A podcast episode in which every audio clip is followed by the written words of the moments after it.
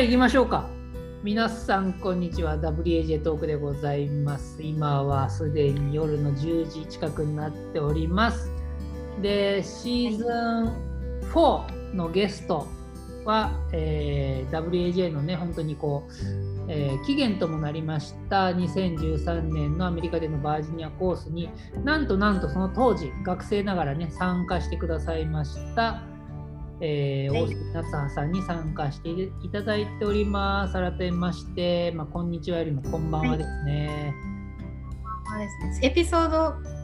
スリーですかね、これ。ごめん、間違えた。俺ね、ずっとスリーって言ってたかもしれないけど、エピソードフォーです。夏葉はよにんめです。はい。フォーです。あ、あ、そういうことですか。ごめんなさい、ごめんなさい。そういうことか。あ、違う、エピソードシーズン。シーズン、シーズン、シーズンが、そうそうそう。シーズンがボリュームで、エピソードが何本みたいな感じです。ああ、了解しました。シーズンフォーになりますね。私の前回の方は森田、森田さん？あ、違う違う違う。えっとね、森田さんっていうのは、もうシーズンワンで一番最初。はい、あ、私シーズンワンだけまだ配信されてないから、そういうことになってるんだ。そうなの。でで今ねでこの、えーと、ポッドキャストっていうのはにせんにじゅういちねん度からの新規事業なんです。うんうん。新規事業。素晴らしい。そうそうそう。だから一応ね、まあ、総会通さないとスタートできないの。うんうんうん、で, でポッドキャストを上げるためのオンラインのこうシステムでなんかね、はい、そのどんなどんな配信をするのかってこう審査があるらしくて。いっぽ、いっぽはね、必ず上げないといけない。ああ、なるほど。そうそう。なので、森田さん、まあ、ちーちゃんね、ちーちゃんっていう子なんだけど、うん、その子のいっぽんめを上げて、でそれで、あ、はい、こういう内容だったらいいですよっていう、まあ、許可が下りて、でそれで皆さんのどんどんどんどん上げられると。はい、なるほど、なるほど。ただ、うん、でそれ以降は、えっと、はい、ダブリューエージェー の総会がろくがつのじゅうくなので、じゅうきゅうからいっしゅうかんおきにいっぽんずつ上げていくっていうスケジュールが組んである。なるほど。山口県だっけ？あ、そうなんだ。それ、そうそうそう、それなんだけど、やっぱコロナの緊急事態で、はい、まあ、緊急事態がはつかまでになっちゃったじゃん。はい。で、えーと、要は ダブリューエージェー の、まあ、対面カンファレンスというかね、それも、はい、まあ、やっぱりあの ダブリューエージェー のカンファレンスのやっぱなんだろうな、魅力っていうのは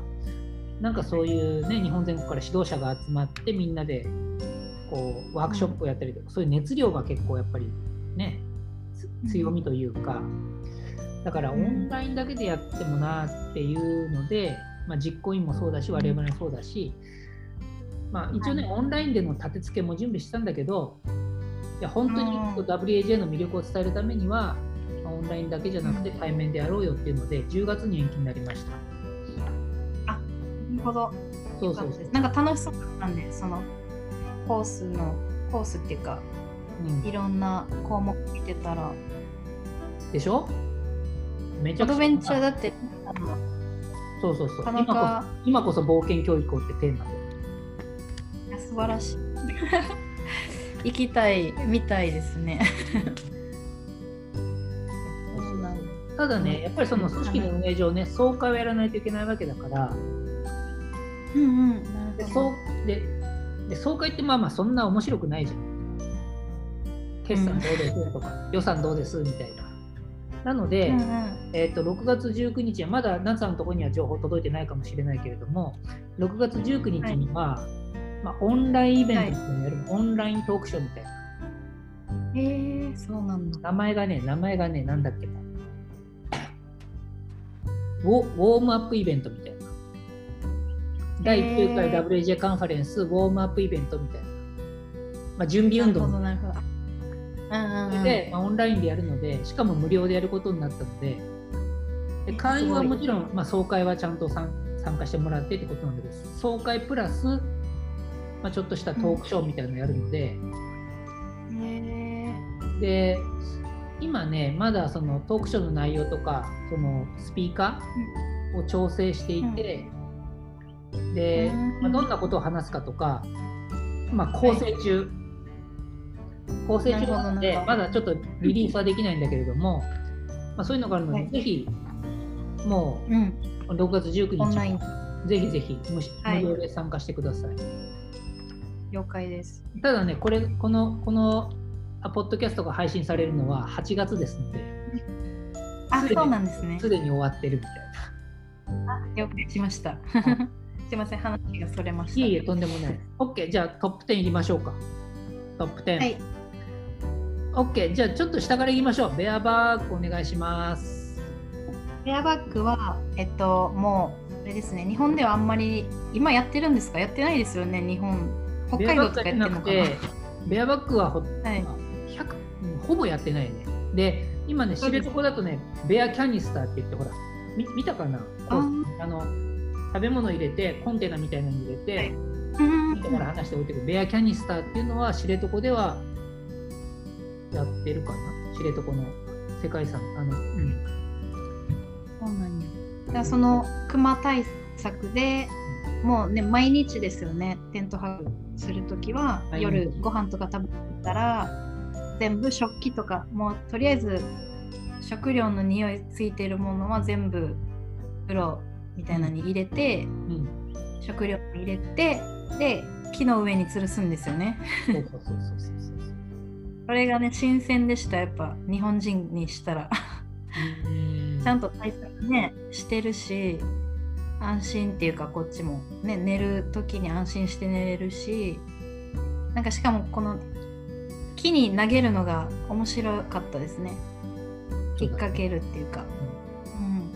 それが新鮮で最初のうちは、うん、で、それがさ、それがにせんさんねんのコースに参加した時は山の中でとおかかん、まあとおかかんぐらいのエクスペディションだったの。うんうん。で、毎日それがルーティンになるわけさ。そうですね。で、山のルーティンっていうのは朝起きます。そしたらまず、うんベアバッグを下ろすことから始まります。うーん、まあ、それはまあ簡単だよね。まあアンカーほどいて下ろせばいいから。だけれども一日の終わりの作業っていうのはベアバッグ。確かにそうつってるところ。全部飯終わりました。歯磨き終わりました。まあ、全部匂いするもの入れます。うん、でこれからもうあとはテントに入って寝るだけですといういう最後の最後の作業がベアバッグじゃん。うん、暗い中暗い中なんで、ねままあ、真っ暗の時行く時もあるけれども、まあ、基本的に明るいうちに山のそういうのは一日のね活動を終わりにしましょうっていうのもあるから、まあ、明るいうちに薄暗くなる時に行ってもベアバッグをかけて終わって帰ってくる時に暗くなったりとか、うん、でベアバッグが吊りしやす、吊るしやすい木を探すのも大変だし、うん、で最初は楽しかった、ね、確かに楽しかったあのロープ巻いて投げたりとか、ね、楽しかったけどいやね、うん、ベアバッグ担当っていうかベアバッグをかけに行く人っていうのは、うん、で夏のコースだとみんなで行ったかもしれないけれどもちょっと記憶がないけどねだけど別にみんなで行く必要ないじゃんあれ一人で行けばいいじゃん。そうでした多分途中から私もう任せてましたもん多分 ティージェー とかにでしょティージェー はいいやつだから、ね、全部やるからね優しいからそうそうそうそうであれさまあひとりかふたりでなんか本当にもうこれから真っ暗闇になりますみたいなところで、うん、テントサイトからね、まあ、ろくじゅうメートル以上離れて吊るしてくるのってめちゃくちゃめんどくさいし、うん、あーめんどくせえなって感じかな入れ忘れた時もね、うわ入れ忘れたこれとかね、めんどくさいですし、ね、そうだね。まあいっかってなっちゃうしね。うん、いっかってなっちゃう。はい。まあそういうのが新鮮でしたね。あでもねベアバッグはあのあの後も、はい、こう エルエヌティー のコースとかでもね、えっと原則ろくの野生動物の配慮とかで、はい、みんなベアバッグを教えたりとか、うんうん、まあいつもじゃないけどね。うんまあ、そういう時だと、うんうんうん、まさに夏と同じような感覚でみんな結構ねそのベアバッグを吊るすって行為自体を楽しんでやってた。うん、うん、わーみたいになりますよね。そうそうそうあとお前知らないかもしれないけどにせん、はい、にせん何年かなにせんじゅう何かじゅうろくぐらいに エルエヌティー のトレーナーコース、はい、日本全国ろっかしょでやる機会があってあの靴のさキーンキーンってあるじゃん、まあ、お前知ってるけどアウトドアメーカー、うん、あ見てます。そうそうそうキーンがサポートしてくれて日本、まあ、全国北海道から九州までろっカ所でやったのね エルエヌティー のトレーナー、うんうん、その時に、はい、ベアバックのベアバック選手権っていうのやって企画で、はい、北, 海北海道から九州どこが一番高く吊るせるかみたいなのやったのね。なるほど。これはね確かに本当に盛り上がった。えー、ある意味 エルエヌティー の学びよりもベアバッグ吊るすことに一番盛り上がってる。ゲーム感覚で楽しそうですね。いやまさにそうだね。まあ、そのぐらいベアバッグってだから、えーまあ、まあ日本人にとっては馴染みもないし、うん、あの最初にやる人にとったら割と面白いしみたいな。エルエヌティー で、うん、いいよいいよ絶対にやる項目なんですか？あえーとね、ひゃくパーセント ではない。あの野生動物の配慮というティーチングが、まあ、せいぜいそこに費やせても、まあ、いちじかんとかいちじかんちょっとなのね、野生動物の配慮っていうのを学ぶためには。なるほど。その中でうーん、はい、あこのこの集団とかこのグループにはベアバッグを教えた方がいいだろうなって時にやるし、あとベアバッグっていうのがあるよって写真とか口だけで教えて、で実はベア、うんうん、実はっていうかベ、ベアキャニスターの使い方を教えるときもあるし、うんうん、それはね絶対 エルエヌティー ではベアバッグはマストっていうわけではない。うーんなるほどなるほど。まあ、実際アメリカでも今、まあ、そこまで全員がやってるってわけじゃないしね。うーんただやっぱりベアキャニスターって特殊な道具がなかったりとか、うんうん、あとはそういうこうベアカントリーってベアあのクマのこう生息地に行くときに全く何も道具がないとき、うんうん、だと自分たちを身を守るかっていうのを考えたときには知 っ,、はい、知っておいた方がいい技術って技術だよねあれはね、うん、本当にそう思いましたね。ねクマ出ましたね日本でも出る出る。それに関連するなんかあの食事の話にもつながるんですけど、あれです。あ食事にも行っちゃうじゃんこのまま。いいよ行っちゃっても。グレイグレイグレイウォーターでしたっけ？あグレイウォーター行こう。グレイウォーター行こう。あろくばんめはろくばんめはグレイウォーターの話ね。はいもう含まれる話で。うんうん、食事行こうそのまま。あれそうですもうあのグレイウォーターは何かというとね食べた後に、うん、えっと汚れたお皿の汚れをえっとまあ、捨てるんじゃなくて、うん、こう水とかお湯入れて全部きれいに飲む、うん、であとは洗剤とかがなくてよくするために、うん、きれいにする方法としてグレイウォーターを作って最後にまあでもこう外に巻く時もありましたっけあれ飲む以外で巻く方法もあるっていうのはな無理にねあのこう、うん、不快な思いまでして山を過ごす必要もないので、うん、どうしてもそのグレーウォーターを処理しなきゃいけないときには、うんまあ、ストレーナーって言ってさ、はい、あの腰網、腰、うん、生ゴミをこすストレーナーを持ってる、うん、ストレーナーに生ゴミをこして、うん、残りの、うんまあ、ちょっと食べかすとか、まあ、油が入ってるような油分が入ってるような、まあ、水というのは、うんまあ、スプレーっていう技術もやったかな。スプレッドって言ってた懐かしい。うん、いやの飲むのもなんかね綺麗にするために飲めるウォーターは飲んでましたね。なんか全然薄くしてそうだねそれもうんすごい新鮮でしたね。すっごい環境に本当に配慮してるなっていう感じで、ねはい、グレーウォーターもね名前がねグレーウォーターって俺良くないと思ってるんだよね日本に伝えるときに、まあ、グレーというイメグレーという言葉がアメリカ人がどう捉えるかってよく分かんないんだけど日本人とはグレーって言ったらなんか、まあ、灰色じゃんまずそう、まあ、まずそう汚いみたいなイメージじゃん、うん、なのであれ変に伝えると、まあ、本当にこう、はい、食べかすの入ったもう本当にこうお水みたいなのを無理やり飲むみたいなイメージを持ってしまいがちなんだけど、うん、グレーウォーターってめちゃくちゃ美味しくてまずはそのスクレーパーって覚えてるこうあのスクレーパーヘラヘラスクレーパースクレーパーでまずきれいにして、はい、でこれは完全にエルエヌティーテクニックなんだけど、うんうん、そこでお湯沸かしてでそうするとこうフェルトの中とか食器の中に若干その食べ物の味とか匂いがついてるわけじゃん。はいはいはい、それ、それを生かすようなブイヨン、うんまあ、今日はコンソメ、うん、今度はなるほどなるほど中華中華中華だしとかで今日はカツオだしとかで今日はこうめっちゃいいじゃんレモンティーとかで使い分けることによってそのスープ自体の、はい、で最後寝る前体を温めるのにめちゃくちゃ役に立つし、うんうん、しかもティッシュとかねなんかお皿拭くそのティッシュも発生しないですもんね。もうその通りその布でさっとよく覚えてるその通り、ね、超楽でした、うん、今どうまだかなまだほとんどの人が日本の配下って、まあ、食器とかは、うんまあ、ティッシュもしくはウェットティッシュとかで、まあ、拭いて持ち帰る、うん、というやり方をしてるんだけど、うんうんはい、日本のこうハイキングってほとんどこう週末だけとか、ね、日帰りとか、うんうん、だからそれだったら別に、まあ、そんなゴミは気にならないと思うんだよね。だけど俺らみたいにとおかかん山の中にいますみたいなので 毎, 毎回それやっててでしかも十何人いたわけでしょ、うん、そしたらその、はい、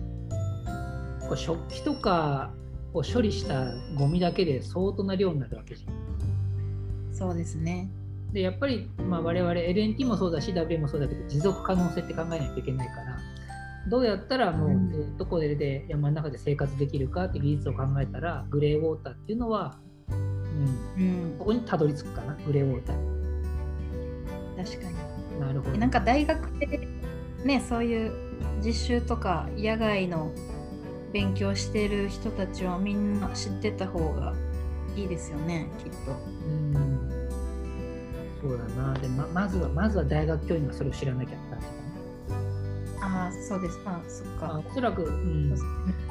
だね、まあ、伊原はどうかわかんないけど、まあ、ルーは間違いなくグレーウォーター知ってるけど、うんまあ、大大でもそのグレーウォーターって指導してもらったことがないからアメリカでグレーウォーターがおそらくね多分印象に残ったと思うんだけれども、うん、グレーウォーターをしっかりコントロールできるマネジメントできる野外の指導者ってまだまだ少ないかな、うん、日本では、うん、やっぱゴミがどうしても多くなっちゃいますね。そうそうそう、うん、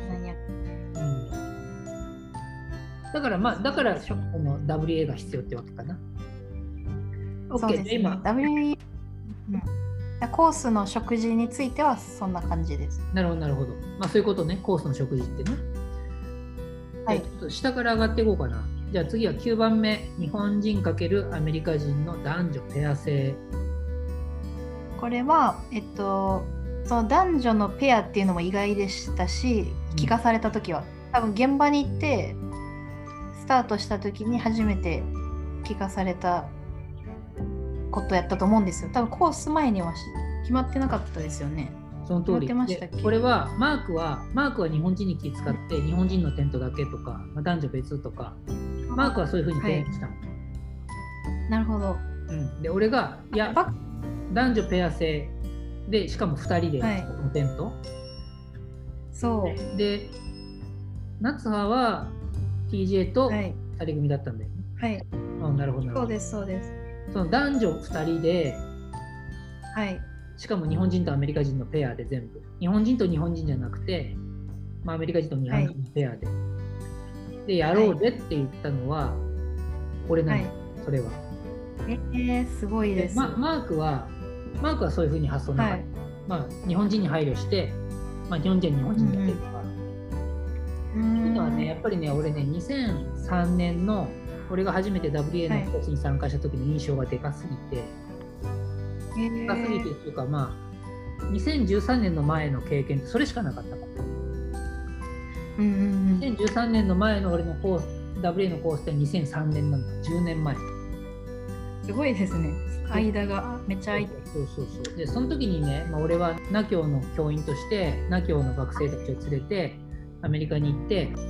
はいはいはい、それでまたねあの俺もこうまさに夏葉が今回トップじゅうであったのと同じように、はい、え男と女しかも日本人とアメリカ人が同じテントに泊まるのって大丈夫って思ったわけ、うん、ね。だけどその時のなります。その時のリードインストラクターのクリス・キャッシェルって言って俺のアメリカの野外のお母さんみたいな人が、うん、はいで、まあ、野外だと絶対こういうこと起こるから、要は本当にこう危機場面になったら、まあ、男性と女性が同じテントで泊まるとかね、うんうんうん、あとは逆に女性と男性を分け、分けるというのは、うん、なんかうまくバランスが悪かったらその分余分に装備もかかるしテントも持っていかなきゃいけないし、そう確かにそれを配慮するために、まあ、余分な装備っていうのイコールリスクなわけじゃん、うん、リスクを犯すっていうのはやっぱり山に入る姿勢としては間違ってますと、うんうん、で今回別に今回別に男女に男女に分けてちょうど同じ人数で割り切れたとして、はい、装備もそんな変わらなかったとしても、うん、だけどこれは指導者としてのトレーニングだから、まあ、男女別、うん、でしかも、うん、コミュニケーションがまず取れ、取りづらいアメリカ人、うん、日本人、うん、でそういうことだって起こりうると、はい、究極の状況では言語が違う人と一緒に命をこう託し合う場合も起こりうると、うんうん、なのでそういうのでペアのテントにしましょうって言われて確かにって感じ納得。確かにまあ俺も不安だったけど結局やってみて、うん、それがめちゃくちゃいい結果につながって、うーん、で南京の学生たちもにじゅうさんねんの時、あバクさんもバクさんは俺南京の教員の時もうあの女性と一緒のテントに寝てたんですか？その時は違う。その時はたまたまなんだけど、たまたまなんだけど。はいあの別の、まあ、クリスがいたのはオクラホマステートユニバーシティってとこなんだけどそこにね、はい、アーカンソーの大学の先生が ダブリューエー の資格を取るために参加したの、はいはい、で俺は、まあ、ちょっとこう、まあ、クリスも俺には気を使って、まあ、学生とは違う大学っぽいっていうので、はいえー、ちょっと完全に学生と一緒にやりなさいじゃなくて、はいまあ、そのアーカンソー大学の大学の教授はい野外を勉強しに来ました。で野外の、うんうん、野外のコースを持たなきゃいけないから ダブリューエー の資格を取りに来ましたっていう人がいたんだけど、はい、年は俺が当時さんじゅうななさいだったけどその人がよんじゅうこうはんからごじゅうぐらいの方かなアメリカの大学の先生、えー、ほうほう体育の先生ねでその人とふたりで同じテント。あ、そうだったんですね。で俺はその時本当にね俺自分の学生に対して、まあ、申し訳ないというか、はいあのうんまあ、俺は俺が負けたって思ってた負けたっていうかあの学生には別に話してないんだけどその方が割とすごくこう、はい、なんだろうな、まあ、その方は、まあ、アメリカだと俺よく分かんないけど性格的にタイプ A っていう性格があってすごいヒステリックっていうかパニックになるようなえー、ガーってなっちゃうようなタイプの性格の持ち主、はい、あだったんですか。で本人もそれ言ってんの、まあ、俺はタイプ A、えー、タイプ A だから申し訳ないけどえー、タイプ A なんかかっこいい名前かっこいいけどでまあ、うん、割とこうねメンタルメンタルに問題があっても一緒にこう社会生活を送るような国じゃんアメリカとか、うんうん日本もそうなんないと思うんだけどね差別するんじゃなくてで、うん、その人と同じテントだった本当にふたり用のテントでその人はその人はもうね、はい、テントの中に虫いっぴき入るともうパニックパニックその虫を殺すまでえなんかもうああああみたいな俺なんかバクさんだったそれ俺も気にしないんだけどそう、ね、あとまあ、うん、これはまあしょうがないこれは別にしょうがないんだけど、まあ、かなりこういびきもすごい方であで俺もこの人と同じテントは、ね、だからこの長い長丁場のコースをやるのにもう限界と俺言ってます、うん、本人も自分タイプ A だからみたいな堂々というタイプで俺はこういう人間だからみたいな、うんまあ、それかもうどうにもなんないし、うん、実はね実はね、はい、そのにせんさんねんのアメリカのコースは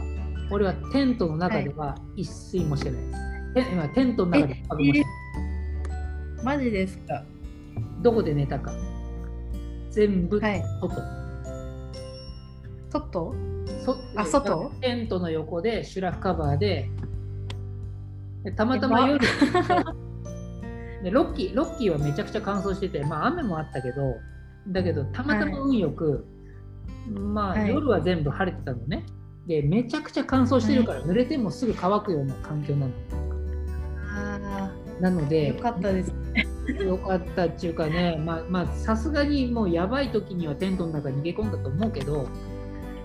俺はちょっとその時はね、まあ、逃げたっていうよりも、まあ、学生は学生でね、まあ、言葉がつながんないアメリカ人と一緒に頑張っ、うん、一緒にね異性と頑張っても分かってた分かってたんだけど、いやこの先生とは一緒にちょっと同じテント無理って言うので、はい、俺はでもそういうのもありえます。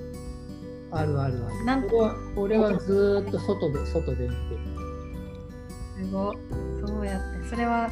すごい思い出ですね。いやでもね俺なんかまあまあ知っての通りそこに要はまあつくばでねそういうキャンプやってたじゃんずっと。はい。外で寝るとかね一人で山の中で寝るとか、うんまあ、テントで寝ないとかはもう割と日常茶飯事だったから、うん、俺にとったらめちゃくちゃ快適な。快適な地球が地球がテントみたいな感じだった。生きる力がすごすぎますね。いやいや生きる私は自然体自然体自然体、うん、気持ちいいし、ね、空気も気持ちいいし乾燥してるし、まあ星もね、うん、だからアパラチアンで見たような星が毎晩いいですね。とかにその前にあるわけだし、うんうん。長い時間一緒に、ね、とおかかんってめっちゃ長いですしね。そううまく生きていかないとそうそうそうストレスになっちゃうから。あこれ何のトピックスだっけそもそもこの話これはえ男女ペア制の話です。あ男女ペア制ね。でそうそうそういう経験があってで俺は、はいうんうん、あえてでなるほど私たちでもマークの大学に別にもっとでっかいテントもあったわけさ。よにんようとかろくにんようとか、うんうん、重そうですね。そうそうだけどここは、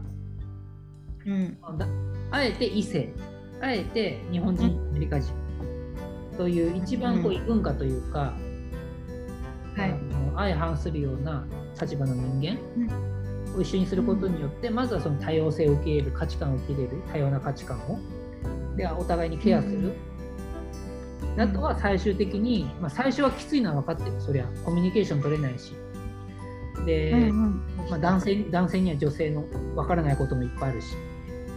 うん、だけど絶対最後にはいい結果になるからっていうので実はねあれはねマークのアイデアじゃなくて俺がマークを説得したの、うん、これでやろうって、うん、だからちょっと、ね、本当良かったです、うん、通訳が通訳がみんなに入ったかどうか分かんないけど、うん俺が、はいまあ、俺は間違いなく記憶にあるんだけどマークが一番最初に今回こうアメリカ人と日本人のペアで異性で一つのテントで泊まることにしました。でこれはタイトがタイトがこういう、まあ、このやり方で、まあ、すごい成功体験があるし、まあ、こういうことをこれによって、まあ、最終的には絶対いい、うん、いい結果につながるっていう風な、まあ、ロジックがあるから、まあ、こういう風にしますみたいなのをみんなの前で説明したのマーク。なるほどなるほど。そのあれですねやっぱこう英語喋れないながらもなんか単語がどんどん日にちが経っていくにつれてどんどん自分でもなんか出てくるようになってきたりとか、うん、うん、そういうのも実感できましたし、まあ今の時代ジェンダーレスなね今結構その私たちが言ってた時よりかはさらにねその今のねね、さらに、うん、今はまた違った感じになるかもしれないですけどなんかやっぱ男女でペアになることによってなんかなんていうんですかねすごいこう私は ティージェー にめっちゃ喋りやすかったというか喋りやすかったっていうか頼りやすかった頼もしかった、うん、うん、そうだね。すごいなんか、はい、そういう、まあ、なんか性別が違ったからなのか、そういうのもあったのかもしれないですね。別にその好きになったとかじゃないんですけどまあでも ティージェー はいい男だよねえ、優しかった。あの時のね、うん、あのラドフォードの学生とはまだつながってる、俺マジで Facebook とかで。ああ、私もでも Facebook で見てますね。まあ、まあ俺の性格からそんな年中ね連絡取り合うわけじゃないんだけど、で俺、うん、ダブリュージー のカンファレンスであの、はい、グランドグランドティットンに行ったの。グランドティットンでまだ知らないと思うけど ダブリューエー の発祥の地、うん、に仕事で行って、うん、で俺は、はい、俺は、まあ、今グランドティットンにいますって Facebook アップしたら、あの時にいた女の子でジェシーって覚えてる、はい、割とこう元気にあるジェシー、ね、ジェシーはなんかグランドティットンで働いてるらしいの、はい、働, 働, いそうだったかも。そうそう、働いてるの。そしたらジェシーから、うんうん、まあ、俺がグランドティットンにグッとアップしたら、はい、ジェシーからなんでいんの、はい、みたいな、あおみたいな感じで、えー、すごい。グランドティットンでね、まあ、ジャクソンホールって街で一緒に飲んだりとか、えー、そうそうそうそう、つながってんのよ。かっこよかった、クールな女の子って感じで。そうだね、ジェシーはね、まあクールってよりも明、明るい感じだよね。明るい、明るい、明るい感じ。そうそう。で結局ほらハマヤンとかハマヤンとか大輔もアメリカの女子学生と一緒に泊まったわけじゃん。すごいですよね、今考えたら。で、で大輔とかはアメリカ人の女子学生に本当に惚れて、はいはい、やばいやばいやばい、本当に惚れて奥さん俺ちょっと惚れちゃったんだよねこれはね、俺のこう俺の俺のロジックとはだいぶ違うところで彼は生きてるから、まあ、そんなことも起こった覚えてる。アリエルだったか名前。いや、いいペアでしたけどね。そうそう、め、めちゃくちゃめちゃくちゃキレッキレのキレッキレのリーダー気質の女の子で、うん、顔も綺麗だしね、リーダーシップもすごいしね、うん、そうでした。大輔さんすぐ惚れるんやな大輔は惚れやすいな。まあ、それが大好きですよ。なんかそれあれ日記に書いたんが、トヨさんもなんか私の日記にそのペアの女の子に押され気味なトヨさんも面白かったみたいな日記を書いてました当時。トヨのペアって誰だっけ？トヨ、トヨのバディ。トヨのペアはトヨさん、えっとねちょっとあトヨがアリエルだ。で、あ大輔さん、アリエルが誰だか分かんない。でも違うよ、大輔が惚れたっつったのは大輔のテントのバディの女の子。ああ、そっか。それなんか写真残ってる。そのふたりでテント張ってるのは覚えてる。なんか写真残ってるそうそう、まあ、それはね、まあ、全然俺が意図した方向と違うんだけど、だけど他大輔以外はちゃんとそのアメリカ人と男女異性でペアっていうのをしっかりその結果につなげてくれたから、うん、なんか良かったです。そうだね。大輔だけなんか違う方向に行っちゃったね。そこはね、そこは大輔の良さなんだよね。そう、大輔さん本当に面白かったです。なんかムードメーカーしたよね。なんかみんな大輔とか言ってパッキングめっちゃ遅かったし、みんな待たせて。そうそうそうそう。あのね、あれないこれない。そうそうそう。コースギャグっていう。英語があってコースゲーム、うん、そのコースならでは、えー、コースに参加した人じゃないと分かんない。であの時、うんうんうん、なんかそうとりあえずこの雰囲気を落としたいみたいな、雰囲気にいたいみたいな時はとにかく大輔をいじっていじればそこがそこが落ちるみたいな雰囲気になったじゃん、うん、あのコースギャグってす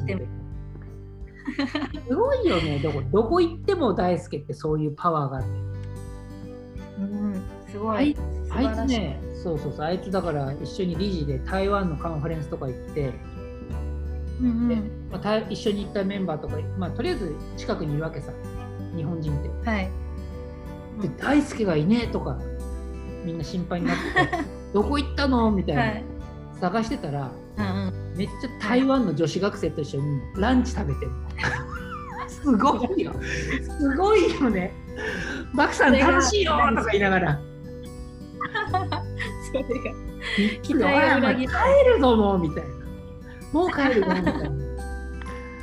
めっちゃきついです。すごいよね、あの適応力は。ね、いや本当に強い。強いね。面白い。はい。なるほど。間違いないで。OK です。じゃあ、えっとラストみっつ、ラストいくつ？えっとじゅういからろくいまで全部やりました。あとスペックと エルエヌティー といちばん。あ、そうですね。うん。そうだな、まあ一回切るか一回切るか話したいけれども、はいはい、どうだろう、ラストみっつさんじゅっぷんぐらいでいけるかな、うん、うん、いこういこう、うん、じゃあ、うん、今の話あのエピソード、すでにエピソードスリーです、さんぼんめになってましなっちゃいましたけどあの一回切りますので、次は本当にね、夏葉さんのオーラスです。オーラスどうだろうな、これはちがつ末ですね。はちがつまつ、夏葉さんのオーラスをぜひ聞いてください。皆さん聞いてくれるかな、はい、聞いてくれるって絶対。またじゃあいっしゅうかんごにお会いしましょう、ね、ありがとうございます、はい、はい。